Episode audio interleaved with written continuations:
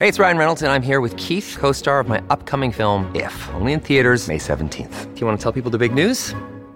All right, I'll do it. Sign up now and you'll get unlimited for $15 a month and six months of Paramount Plus Essential Plan on us. Mintmobile.com slash switch. Upfront payment of $45 equivalent to $15 per month. Unlimited over 40 gigabytes per month. Face lower speeds. Videos at 480p. Active Mint customers by 531.24 get six months of Paramount Plus Essential Plan. Auto renews after six months. Offer ends May 31st, 2024. Separate Paramount Plus registration required. Terms and conditions apply if rated PG. Hello, everybody. This is Marshall Poe. I'm the editor of the New Books Network. NBN listeners like to read books and buy them. So we thought we'd tell you that right now, our friends at Princeton University Press are having a remarkable site wide sale. You can get 50% off books, including ebooks and audiobooks, with the code 50, F I F T Y, at checkout until May 31. You can save some real money on Princeton University Press books. I encourage you to go there and check it out. Welcome to the New Books Network. Hello and welcome back to New Books in the American West, a channel on the New Books network of podcasts. I am Stephen Hausman. I'm an assistant professor of history at the University of St. Thomas in Minnesota, and I will be your host for today's interview. And today I'm very excited to be joined by Jessica Kim. Dr. Kim is an associate professor of history at California State University at Northridge and is the author of Imperial Metropolis Los Angeles, Mexico, and the Borderlands of American Empire, 1865 to 1941, which came out with the University of North Carolina Press in 2019. Thank you for joining me on the show today, Jessica. I'm delighted to be here. Thank you so much for having me. We always like to begin on the show by just hearing a little bit about the author uh, themselves. So, just tell us a bit about yourself. What is your background? What path did you take to becoming a historian? What got you interested in the field? So, um, I didn't realize this until I was finished writing the book, but I think the kind of the seeds of the ideas that I explore in the book were planted pretty early. My mom is a fourth or fifth generation Californian uh, she is not a historian, but has always had a lot of interest in and passion for local and regional history. So I sent, spent a lot of my childhood uh, sort of following her around various historical sites in California, including the missions. And so I think that sparked an interest in me in um, in the past that I saw around me, where I was living and growing up in California. And then uh, my dad is also the product of American Empire. He was um, he's half Korean, half white. He his father was a fairly high-ranking official in the U.S. Army stationed in Korea just prior to the break to the outbreak of the the Korean War, and uh, his mother was a Korean woman who worked for uh, as a secretary for the U.S. Army, and then she ends up losing. She lost her life as a result of that conflict. So I think the history of California and the West, and then the history of American Empire were just things that grew up were in my household as I was growing up, and so I thought about, I guess, from a young age, not in an academic sense, but in a familial one. Um, yes, and those I think those family stories really informed my interest in the past. Yeah, I ask this question to all of my guests, and pretty often I get answers like that where, you know, we become interested in the things that are around us first. And when, you know, you you uh, you kind of grow up and you start to wonder why is the world that I grew up in, why is it like this? And next thing you know, you're writing a book about the history of California, right? Exactly. exactly. So, what got you interested in the topic of this book specifically? Why Los Angeles, and why the relationship between Mexico and American Empire during this time period, kind of the late 19th century and the beginning of the 20th century? So, well, related to the the topic we were just talking about, interested in you know historians sort of realizing that our interest in the past comes from place, from personal family histories. Um, I have always been intrigued by the history of where I'm at. And so after college, I wasn't in graduate school yet, but I really wanted to learn how to speak Spanish. I had worked with nonprofits and labor organizations in Los Angeles, and I there was a language barrier that I hoped to overcome. So I lived in Central America for about a year, and while I was there, I wanted to understand the past of this place that I was living in. And so I started reading a lot about American empire, both formal and informal, and its impact on Latin America. So I had that in my head. Uh, when I came back, I worked in nonprofit workers' rights labor organizations in Los Angeles. And so as I started, as I was working, I had an increasing interest in urban history and the history of Los Angeles and understanding, trying to understand this place in which I was now living and working. And eventually I decided to go back to graduate school and pursue a PhD. And so I had these sort of two interests one, American empire in Latin America, and then two, urban history and the history of Los Angeles. And I didn't particularly expect them to intersect. It's not something I anticipated. In fact, when I started graduate school, I think I was going to write about freeways in Los Angeles or something like that. Uh, but as I read more deeply on both topics, American Empire in Latin America, the history of Los Angeles, American urban history, and then as I started going into the archives and tracing, there's been quite a bit written about the role of boosters, these fairly well to do Anglo American, mostly men, who were so instrumental in making Los Angeles grow as a city. Uh, I was sort of interested in them, and so I started reading their papers and going into the archive and finding their letters and thinking about what they were doing. And I kept coming across, uh, probably across at least a dozen or so of these these boosters, coming across mentions in their papers of investment projects, um, ties that they had to Mexico in the late 19th and early 20th century. And so I sort of I followed the archives and um, you know first in Los Angeles and California, and then you know I could see who they were writing to in Mexico. So then when I got some research funding and was formulating this project, followed those letters and those relationships across the border and into archives in Mexico. And actually, I have a very fond or this light bulb moment of sitting in the National Archive in Mexico City, which is enormous. Um, a really interesting place to work because it's a 19th century prison that has a panopticon.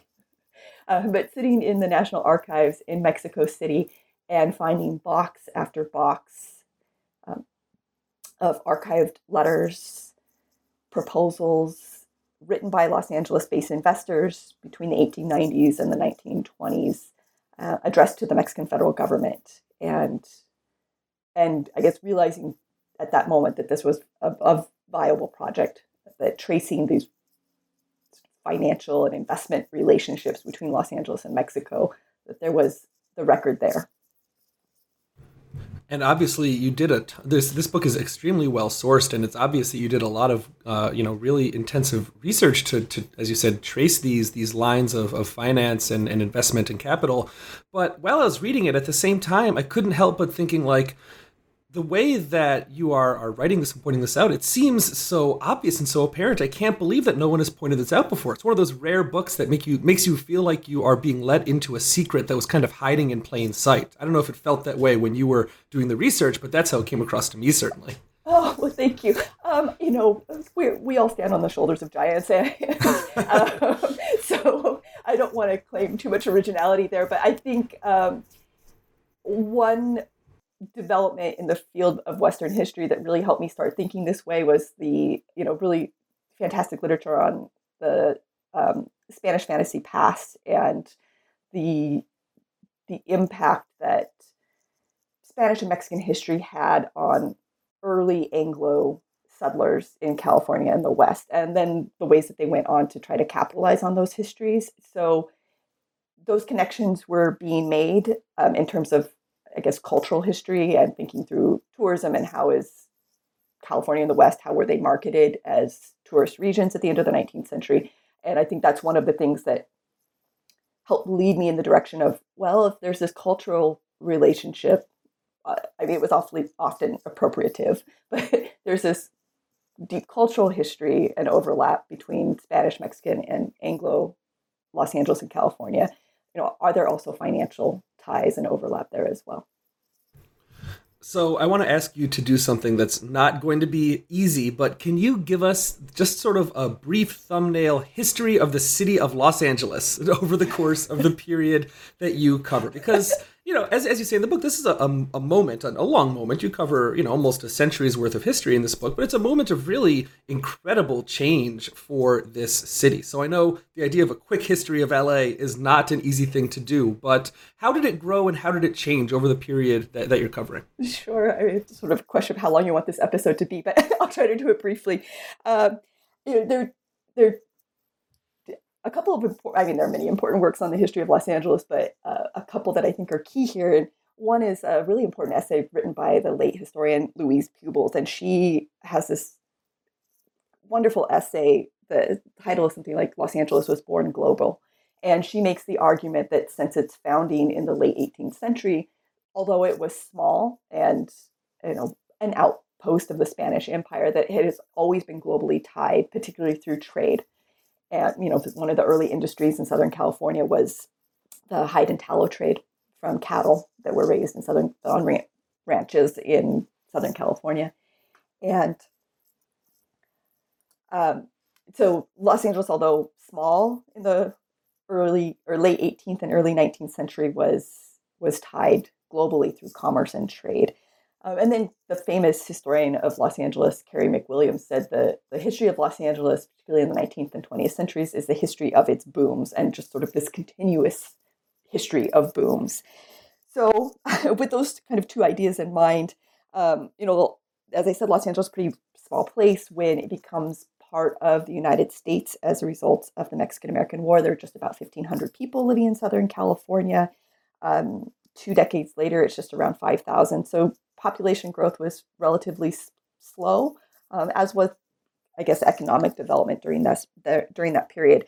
Things really start to take off in terms of city growth, economic growth for the region when railroads finally connect LA to first to San Francisco and then to the East Coast in the 1870s. And so that links the California and the Southern California economy to the larger Gilded Age economy of the United States. And then it also makes travel so much faster and easier. And so we see a continuous influx of mostly Anglo American migrants coming from the eastern parts of the nation and pouring into Southern California. And after the arrival of the railroads, Southern California also becomes one of the most heavily marketed regions of the country. There were um, intense and um, intentional uh, advertising campaigns to entice people to come. And those were often run by many of the same people that I talk about in the book who were relatively early Anglo settlers in Southern California who bought property here, who want to see the value of that property increase, who've invested in railroads and hotels, and are trying to convince people to come. And they're very successful at it. And so those booster campaigns not only bring tourists and settlements or tourists and settlers, but also um, increased industries, infrastructure, um, things like agriculture, eventually film. Um, and then we see parallel to that economic growth, uh, growth in the city's population. So I think it's just over 10,000 in 1880, about 50,000 in 1890, and then by 1940, so just on the verge of World War II, the city reaches one and a half million. And in addition to that growth being fueled by boosterism and pretty explicit desires on the part of early Anglo settlers to make Los Angeles grow, uh, they kind of, I mean, they conjure a big city out of a very small place over the course of 40 or so years. Um, I, they also lobbied very hard for state and federal investment in the region. So Los Angeles gets a deep water port in the 1890s as a direct result of Angeleno boosters relentlessly lobbying the federal government to pay for because Los Angeles doesn't have a natural deep water port, so they needed funds, a lot of funds to dig out a deep water port in Southern California, and they get that money from the federal government. Um, and then development, infrastructural development as well. There's I think probably everybody knows not a lot of water in Los Angeles or Southern California. And to support urban growth and the growth in population, they had to secure water. And so that comes through things like the Los Angeles Aqueduct, um, getting water rights to the Colorado River, etc. Con- maybe, oh, sorry, ahead. keep going. Oh no, no I was no, say, no. and then you know, so we see this big city. It's eclipsed by World War II. Los Angeles has eclipsed San Francisco and San Diego in terms of population, in terms of size, size and scope of the economy. Um, and World War II, we also see major investments on the part of the federal government in Los Angeles, and what fuels the post-war growth of the city. And I was just going to say that you use the word conjure to describe this period in Los Angeles's history. And I think it's a really good word for thinking about how Los Angeles goes from, you know, being, you know, maybe a, a large spot on the map, but nonetheless just a spot on the map to being, as you say, the second or third most important city in the United States. Conjure is just a really good word for that. And I think it's, I, I do, I'm not the only one who's written on that, but I do think it's true. If you look at if you look at Los Angeles, there are not a lot of natural resources that would clue you in at the end of the 19th century to thinking that this will be a big, important metropolitan region, right? There's no water, uh, there's no, as late as 1870s, there's really no industrial output. And if you compare that to what was happening in Chicago during the same period, it's sort of, it's, it's surprising. What happens in Los Angeles is somewhat surprising. And it is the result of extremely aggressive growth policies on the part of regional elites. And historically, how has Los Angeles looked to the south? Or maybe a better way of putting that is what is LA's relationship to Mexico and to the southern borderlands been? How has border crossing, in terms of people and in terms of capital and in terms of all the things that cross borders, how has that been a part of LA's history for, for a very long time? Yeah, sure. That's a great question. Um, well, you know, it was since its inception, since its founding, a part of the Spanish Empire. Um, Angelenos, prior to the Mexican American War, looked to Mexico City uh, and the Spanish Empire for directives. That's, those were the governing bodies, uh, not without conflict. Uh, there was most certainly conflict between Mexican elites or um, it was descendants of Spanish settlers in California, and then once Mexico achieves independence, um, there was certainly conflict between um, settlers in Southern California and the, these more imperial and national capitals. But either the city has long been oriented south and but you know, politically, economically tied to the borderlands region and to Mexico. And I think you know historians like markers. And so, you know, we, we look back and we think about the Mexican American War, and then we tend to say, okay, well, the war happened. Um, the United States carves off the northern portion, northern third of Mexico, becomes incorporated into the United States. A border is drawn, and then sometimes we allow those that drawing of a border to blind us to the continued relationships that exist across that border, and that's been you know one of the important parts of borderlands histories over the past 20 years is saying, well, you know, yeah, borders demark sovereignty, but relationships extend and are, are maintained across them, and what do those look like? And so I think although there is a border drawn between the United States and Mexico, and kind of bisects Los Angeles from its traditional orientation towards Mexico. Um, that those those relationships and ties remain strong. And so part of the project of the book was was investigating those and um, thinking about what they look like in the late 19th and early 20th century. I and, I, yeah, no, keep going. Sorry. Uh, and one of the key. So in addition, I, oh, I really um, in the book focus on the financial and economic ties between the two, between Los Angeles and Mexico. I get the two regions have also been bound by labor, by workers, and by migratory circuits that laborers have been uh, traveling for 150 years. So the kind of seasonal nature of agricultural work in California and northern Mexico has meant that for generations, for decades, there's been this movement of workers from northern Mexico through California all the way up the west coast and then back again and those date back to the Mexican American War.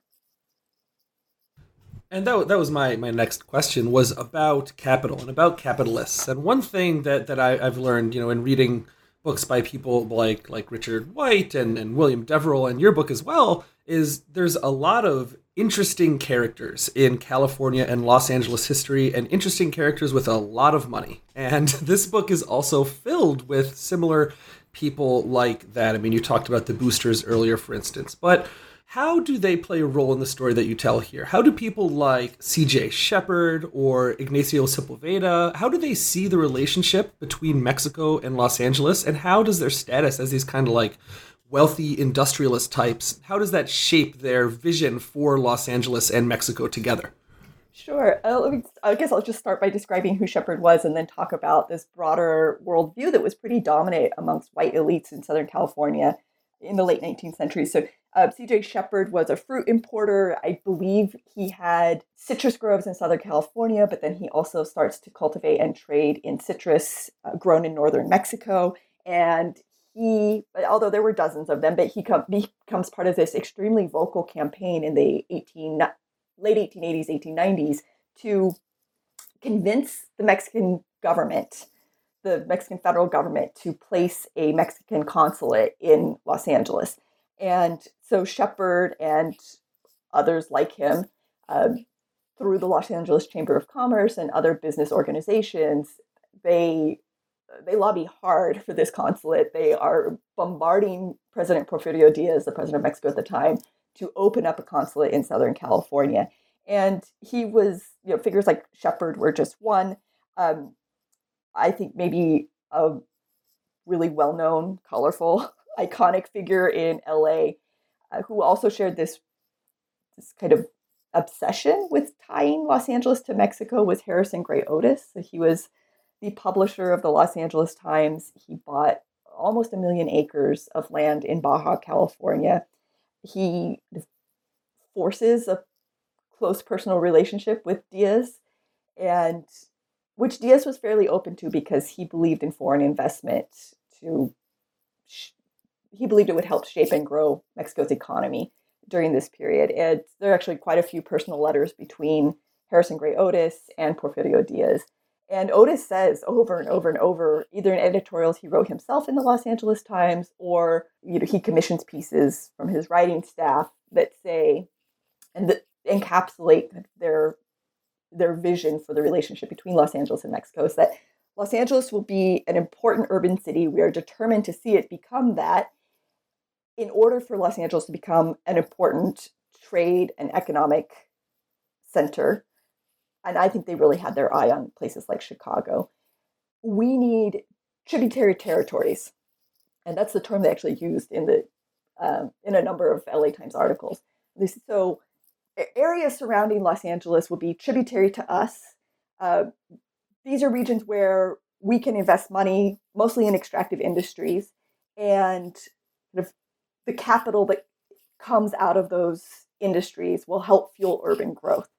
And yes, we see the Inland Empire and Northern California counties and even maybe some Western states as tributary to Los Angeles, but we also see Mexico, particularly northern Mexico, as within the orbit or the, the imperial sphere of our city. And so the mindset was quite imperial, and they, they said that pretty explicitly that Los Angeles, we are determined that it will be an economic success. It needs essentially an empire to make it become that, and that empire will extend beyond the border. So, a turning point in this book is um, in 1910, which is the beginning of a decade's worth of revolution in Mexico. And as you say in the book, you have this great line where you say, um, Los Angeles may not have been on the tongues of the revolutionaries, but Los Angeles was nonetheless a crucial factor in creating the conditions that made revolution viable. And I'm paraphrasing there. You write it better than I just said it, but it's a really it's a really useful line for thinking about the role that LA plays in uh, uh, Mexican politics in this time period. So, what's the connection here? Right, and before I answer that, actually, I wanted to go back to you bringing up Sepulveda in your in your oh, previous oh right question, right yes. yeah because yeah. he is such an interesting person. And I think if there are graduate students listening to this right now, there is a book to be written about figures like Sepulveda.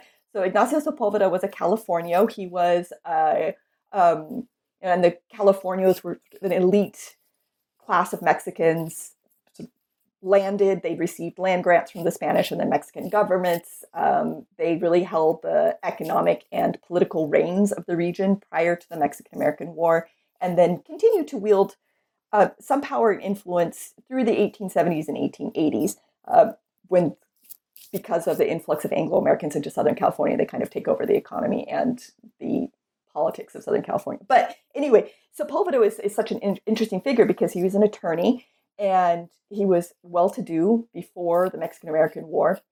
Uh, had a successful law firm, had a pretty successful political career, which continues after the Mexican American War. And then, as more and more Anglo Americans arrive in Southern California and are looking to tie their own business interests to uh, Californios who already reside in the region and who own much of the land, and then also to extend entrepre- entrepreneurial or investment enterprises across the border, they often needed people who had the language skills to operate in Mexico and then also the knowledge of Mexican law. And so Ignacio Sepulveda ends up playing that a really important role. He his eventually many of his legal clients are Los Angeles based uh, investors and uh, including the Hearsts. And um, I there's been some work done on brokers. I'm thinking of Mae Ngai's book, The Lucky Ones, but thinking about you know, what's the role of cultural and economic brokers in borderlands regions or in, in the context of immigration. And so I think there is a book that a graduate student should start working on right now, which is about these, these brokers and their role in Los Angeles or the greater borderlands.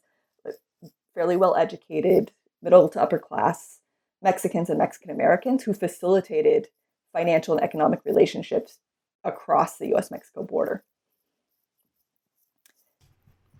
And that brings us also to to the question of, of revolution once once again. So how is Los Angeles a crucial role in and, and you know people like Sepulveda and like Shepard? How are they these kind of crucial players in this larger story about Los Angeles affecting Mexican politics and economics and society? Sure uh, I think start with a little bit of a broader response to that question, and that's just the uh, tremendous role that foreign investment plays or played in Mexico at the end of the 19th and beginning of the 20th century. And I mentioned earlier that you know this is the era of the Porfiriato, uh, almost 40 years of, of rule under Mexican President Porfirio Diaz, and he has this economic worldview and, and perspective that for Mexico's economy to advance, he needs to invite in foreign investors. And so he travels to places like New York. He sends, I don't think he ever comes to Los Angeles, but he sends high ranking Me- Mexican federal officials to Los Angeles. They actually stay with Harrison Gray Otis in his house in Hancock Park, uh, uh, in MacArthur Park in Los Angeles. And so, so Diaz invites in foreign investors. And by the time the Mexican Revolution breaks out in 1910, uh, foreign investors owned well over 30% of Mexican land. Americans alone owned, I think, 27%. Something like 90% of Mexicans, Mexico's agricultural communities had lost land as part of this process of foreign investment and privatization. So the yes, Mexico's economy grew, but you know, that wealth is concentrated at the end of the 19th century in fewer and fewer hands. And so that, that that's prime for a social revolution. And for Americans, you know, Angelenos were not the only ones investing south of the border. There was a lot of money flowing from Boston, New York, into economic ventures in Mexico, including rail lines. Almost all of Mexico's rail lines at the end of the 19th century had been built by American companies and financed by American financiers so Angelenos were by no means alone in this process, but I was, and I was actually able to find this through after the revolution ends and foreign properties are expropriated by the Mexican state. Hundreds of Americans filed claims against the Mexican government, and uh, those files are all in the National Archives and Records Administration in Maryland. And so you can actually, I was able to go through for all of the Americans who'd filed claims that they lost property property to expropriation in Mexico following the revolution. And I was able to calculate that actually Americans, invest, excuse me, Angelenos invested more per capita south of the border than any other part of the United States. So there were investors in Kansas, there were many investors in New York, but if you look of per capita, Angelenos had invested more than any other uh, any other city or region of the United States. So they you know, Angelenos felt like they had a lot tied, a lot of their finances tied up in Mexico. And then there was just a lot of there was a lot of border crossing. You know, it was relatively open, I mean, especially for Americans. And so there were a lot of Angelenos who were hired by investors, kind of middle managers, and who sent down to manage investment properties in Mexico. And they're living in Mexico as the revolution breaks out and is unfolding. And they're kind of the, the front lines of this Los Angeles empire in the context of revolution. And they write back to their employers in Southern California, reporting on being targeted because they are Americans, being targeted because they are representatives of these investors in Los Angeles. Uh, I tell the story in one chapter of William Wyndham, who was a resident of Pasadena, a kind of wealthy suburb of Los Angeles. He gets hired to oversee a ranch on the west coast of Mexico. He um, is continually targeted by Mexican revolutionaries because he's this middleman of empire, and he ends up losing his life as a result. But you know, in letters that he and others in similar positions wrote home, they're saying things are really bad for Americans. We're likely going to lose control of our properties, and please implore the federal government in the United States to do something about this. And they're writing home to figures, influential, wealthy political figures like Harrison Gray Otis. Um, and then also, uh, in the case of William Wyndham, he's writing to a man named Thomas Bard, who spearheaded drilling for oil in Ventura County, just north of southern, just north of Los Angeles.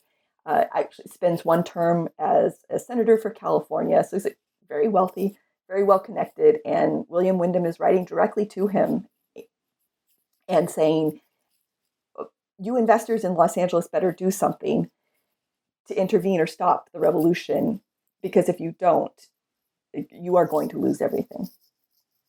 So, how close does Mexico actually get to becoming a, you know, more formal part of the American empire in the early 20th century? And, you know, I was reading the book and I associate, you know, this this idea of territorial expansion into Mexico with an earlier time period. Um, so I was a little surprised to see the same kind of class of people talking about taking Mexican territory and incorporating it into the American empire pretty far into the 20th century. So how close did, the did this, excuse me, actually get to being a reality? And in the kind of broader sense, why was this something that investors and capitalists wanted? Why did they want the nation to the Ameri- to the, the south of the United States? Why did they want it to become, in their words, like Cuba and the Philippines? Well, you know, if Los Angeles-based investors had had their way, uh, the United States would have fully occupied Mexico in the 19 teens and governed it as Cuba and the Philippines were being governed by the United States at that, t- at that time, essentially as col- a colony. Um, and they lobby hard for this. Uh, it's in part, I mean, they wanted to protect their extensive investment properties in Mexico. They're, they know that the Mexican Constitution is being rewritten as the revolution, or the violent phase of the Mexican Revolution comes to a close.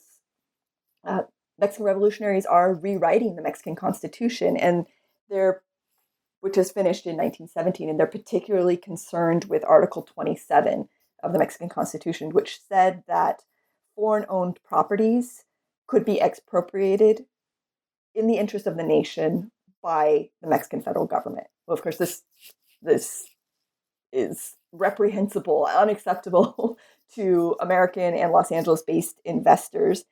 And they were well aware of the history of American foreign interventions, particularly in Latin America, on the part and in the interest on the part of the US state, but in the interest of foreign investors. And so they pointed not only to Cuba and the Philippines, but also to the Dominican Republic, to interventions in Panama, in Nicaragua, and make the case to Wilson, Woodrow Wilson in the 19 teens, that um, there's significant American investment in Mexico, that that is on the verge of being expropriated by the Mexican state, that the United States has invested dozens of times in Latin America and around the globe in the interest of investors. So, why on earth can you, Woodrow Wilson, not do that in Mexico?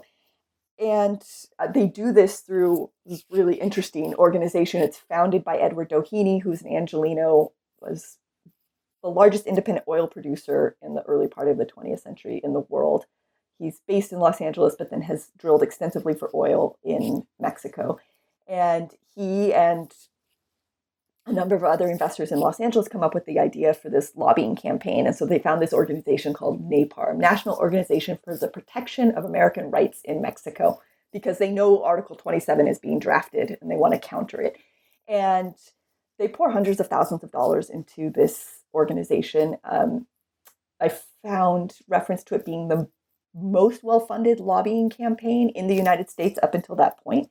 And the whole goal of that organization was to lobby the Wilson administration to invade Mexico and to occupy it and to either rule it directly or at least install somebody at the executive level of Mexico who would be sympathetic to foreign investors and protect private property.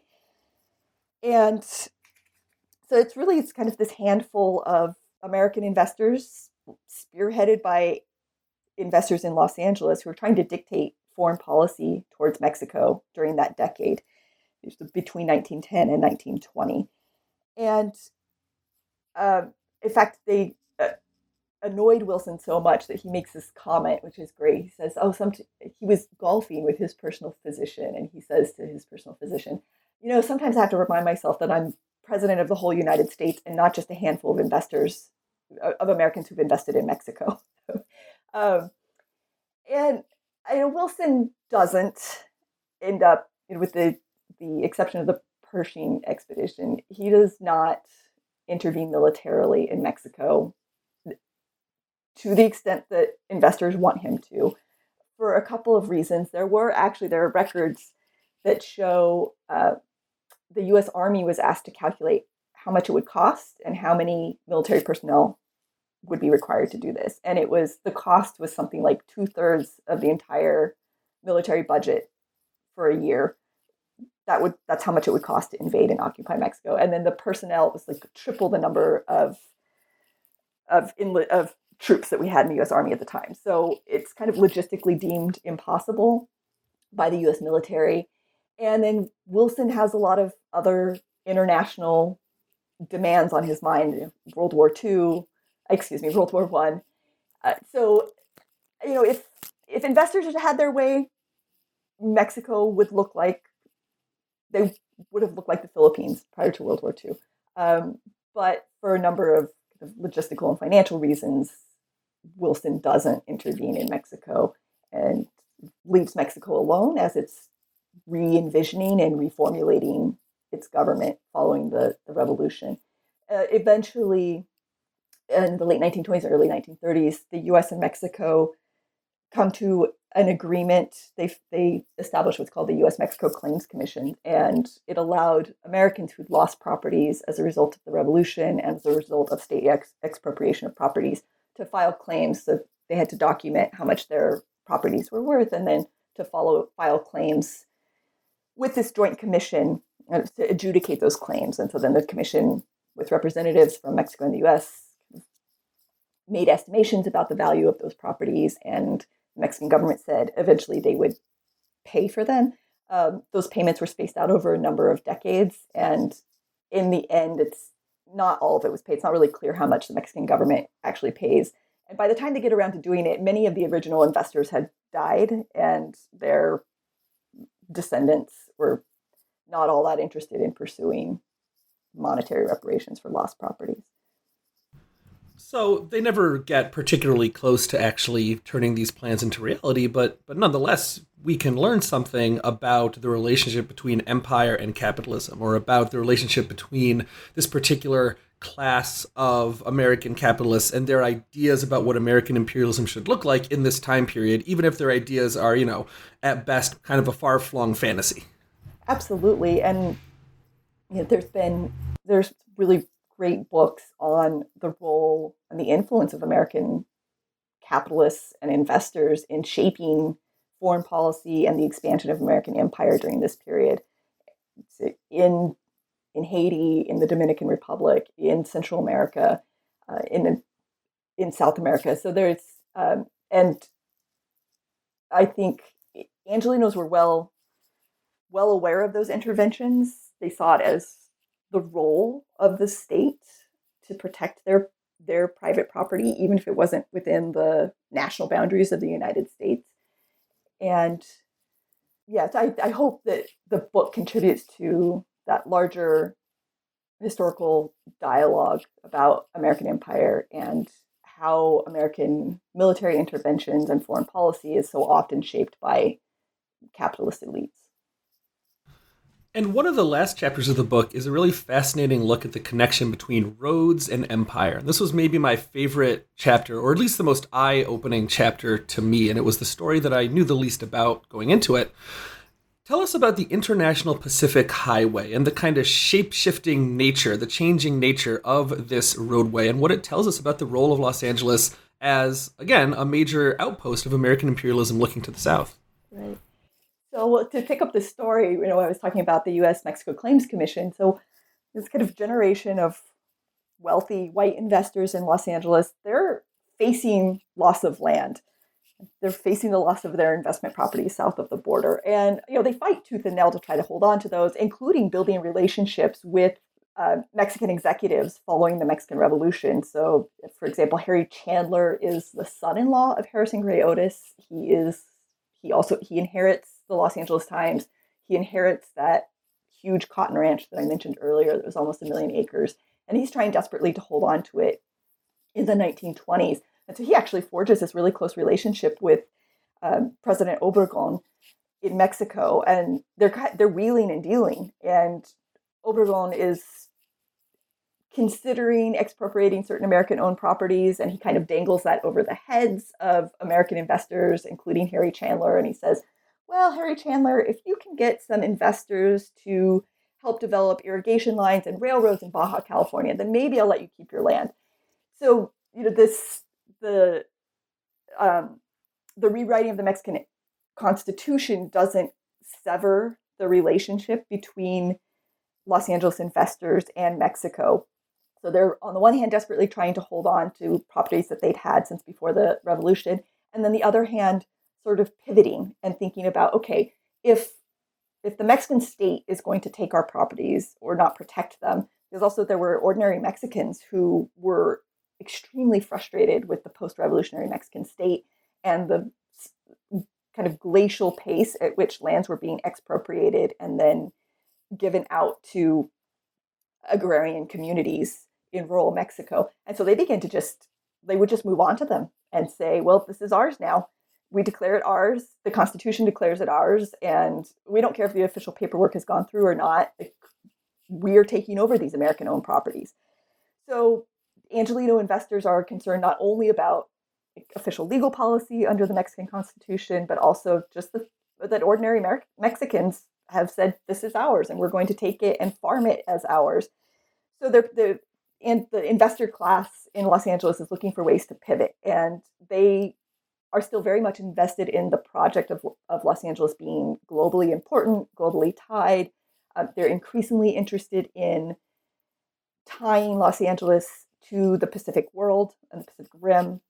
They are looking to Mexico and beyond in other portions of Latin America, as well as Asia, China, Japan, and thinking about Pacific trade and how can we center that in Los Angeles. And so one of the ideas that they come up with is the International Pacific Highway.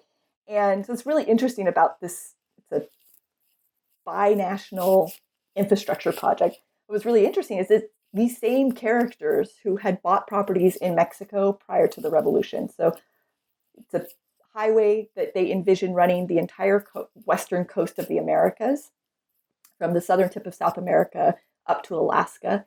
Um, they they think of it as a way to put Los Angeles at the center of connective infrastructure on both continents, and um, they lobby, and it, this includes uh, another uh, man by the name of Henry Workman Keller, who was one of the founding directors of the Los, uh, Southern California Automobile Association, which then becomes now what we know as the AAA. And he'd also invested in Mexico. And so, together with a couple of other Angelenos who invested in Mexico, they approach Mexican policymakers, particularly at the regional level. So, they start conversing with post revolutionary Mexican governors and mayors. And they sell the idea of this road as a way to connect economies. So, not only to connect Los Angeles to Mexico, and not only to connect Mexico and Southern California to the whole Pacific edge of North and South America, but also as a way to support regional economic development in Mexico. And it was interesting to read the papers from this period and about this project because you know it's a most of the road had already been completed. So most of this coastal highway had already been completed in California and North America. And so these Angeleno businessmen are, are trying to figure out a way to get the road built in Mexico. And they realize as a result of the Mexican Revolution that they cannot talk or sort of tread through Mexico the way that they did before. So they shift the conversation. I think many of their aims were still the same, but they shift the conversation in Mexico to, you know, we want to support regional development. We're not going to make any money off of this directly. We are not we're not talking about a privatized road. We just want to support Mexican states, Mexican regional governments in advancing your infrastructure. And we hope that this will be beneficial for your economies. We hope to send, in particular, tourists from Southern California south into Mexico to enjoy the beauty of what they described as the beauty of Mexico.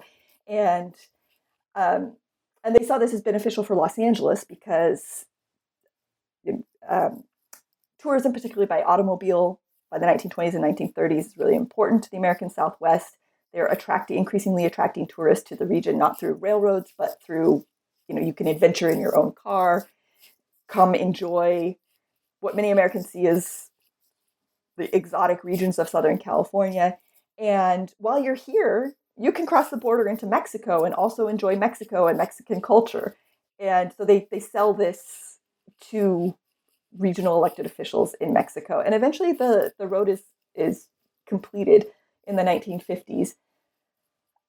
Um, unclear how many tourists actually utilized it. It does seem like it was pretty popular in the 1930s, in part because of prohibition and if you're an American tourist, you could cross the border to Mexico and drink.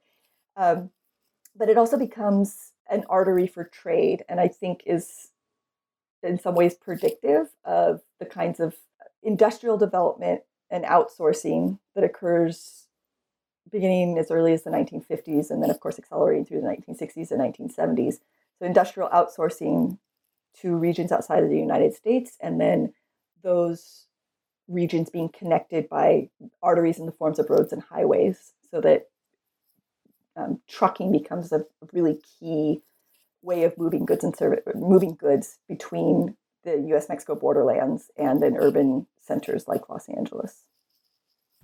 And that actually brings me to my, my last question about the book, or one of my last questions about the book, which is how much is this a story about today? And what I mean is, what is Los Angeles's role as in sort of international capitalism, global capitalism today, and how much of that can be traced back to the story that you tell here? Is LA still an imperial city, and how has its role in American imperialism changed, or indeed not changed, over the course of the the period from when you end the book up until the early 21st century? My thinking, um, as I was writing the epilogue, was really informed about contemporary Los Angeles was really informed by the work of economic geographers. And they make the argument that really 20th, late 20th and early 20th century capitalism is driven by global, what they term global city regions. And so Los Angeles is not unique, but is, I would say, falls fairly, falls very squarely within that term. And what they mean by it is that it's within these mega cities like Los Angeles, New York, Tokyo, London, that really decisions about 21st century capitalism are made and where capitalism in the 21st century is driven and that those those things happen in global city regions. And I would argue, yes, Los Angeles is, most certainly operates in that way. And I think it's rooted in the 19th century. It's rooted in the imperial visions of Anglo American boosters at the end of the 19th century said this city will be a globally important place through trade and commerce. We are going to make that happen.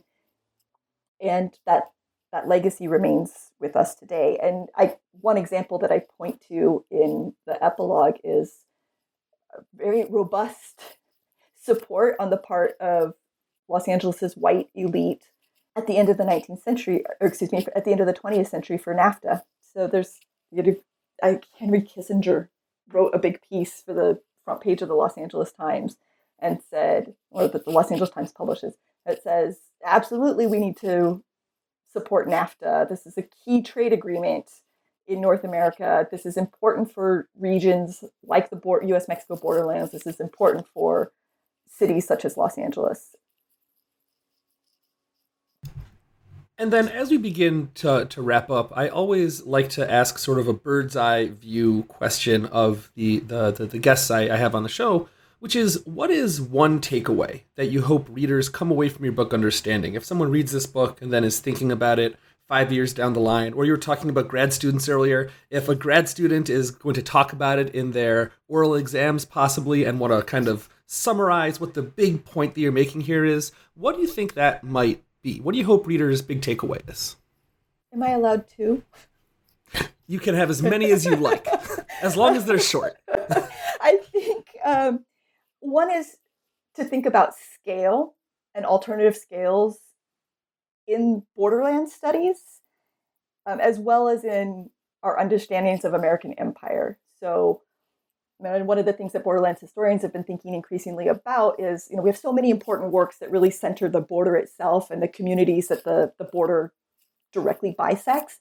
But, you know, if we kind of take that bird's eye view and step back a little bit, you know, are there other scales, other geographies that help us understand how borderlands are organized or how power operates in borderlands regions? And maybe sometimes that's driven by urban interests, as in the case of Los Angeles. And then I think the other thing is um, increasingly considering the significance of the international or the transnational histories of cities and thinking, you know, when we do urban histories, thinking about maybe this comes back to my, my thoughts on scale, but thinking about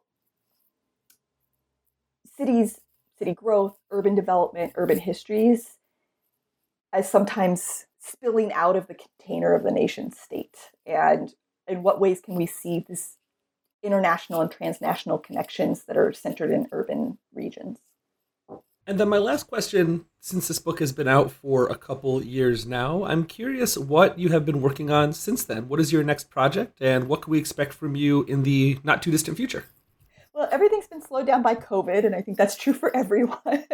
so it's been hard to get into any archives, but I have been working on an article which I hope will become a chapter for my next book about Gilded Age utopian socialists who many of them were from the American Midwest and West who lose farms or just are going under because they simply cannot compete in Gilded Age American capitalism.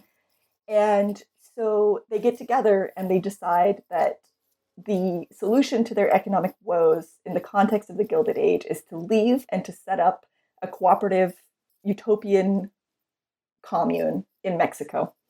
And so they buy a big prop- piece of property and they try for about two decades to make it work. And so that's the specific piece I'm working on right now, but I'm envisioning envisioning it as a part of a larger project that looks at the US Mexico borderlands and Mexico as, in the minds of many diverse types of Americans, a place of escape or the alternative to what they're facing in the United States. And that those those groups were vary really widely. Um, everyone from uh, people, enslaved peoples trying to escape slavery by crossing the border into Mexico prior to the Civil War, uh, ex Confederates who think that they can reconstitute slavery and slave plantations in the borderlands immediately following the Civil War, um, Mormons looking for ways to escape persecution on the part of the US federal government in Mexico, um, this utopian socialist community that I mentioned, um, African Americans seeking relief from the violence of Jim Crow in Mexico, um, bootleggers looking to escape prohibition policies in the US, and then all the way, bring it all the way up through roughly the same period as when the, um, this first book ends, World War II, but also thinking about Mexico as a place where um, American leftists, political dissidents, artists also kind of escaped red baiting and persecution in the United States. I'm thinking also about a lot of the discourse in tourism when it comes to uh, places south of the United States. You know, it's a place where you can go and experience the exotic as an escape from the kind of hustle and bustle of American life, or however you want want to frame it. That's a really interesting sounding project. Yeah, yeah, and there's been some great, like, really important work about exactly that. The Americans thinking of, that they can escape, I guess, in some ways, the the stress of modern life by looking back or by visiting Mexico, which is in their minds a a bucolic region where you you can live at a different pace. Well, I look forward to seeing that book on my shelf right next to this one. Hopefully, hopefully not too too long from now. As soon as I can get into some more archives. Yeah, that's that's the dream, right? yes. Dr. Jessica M. Kim is an associate professor of history at California State University at Northridge. Her new book is Imperial Metropolis Los Angeles, Mexico, and the Borderlands of American Empire 1865 to 1941, which came out with the University of North Carolina Press a couple years ago in 2019. Thank you so much for coming on the show today, Jessica. It was a pleasure to speak with you. Thank you.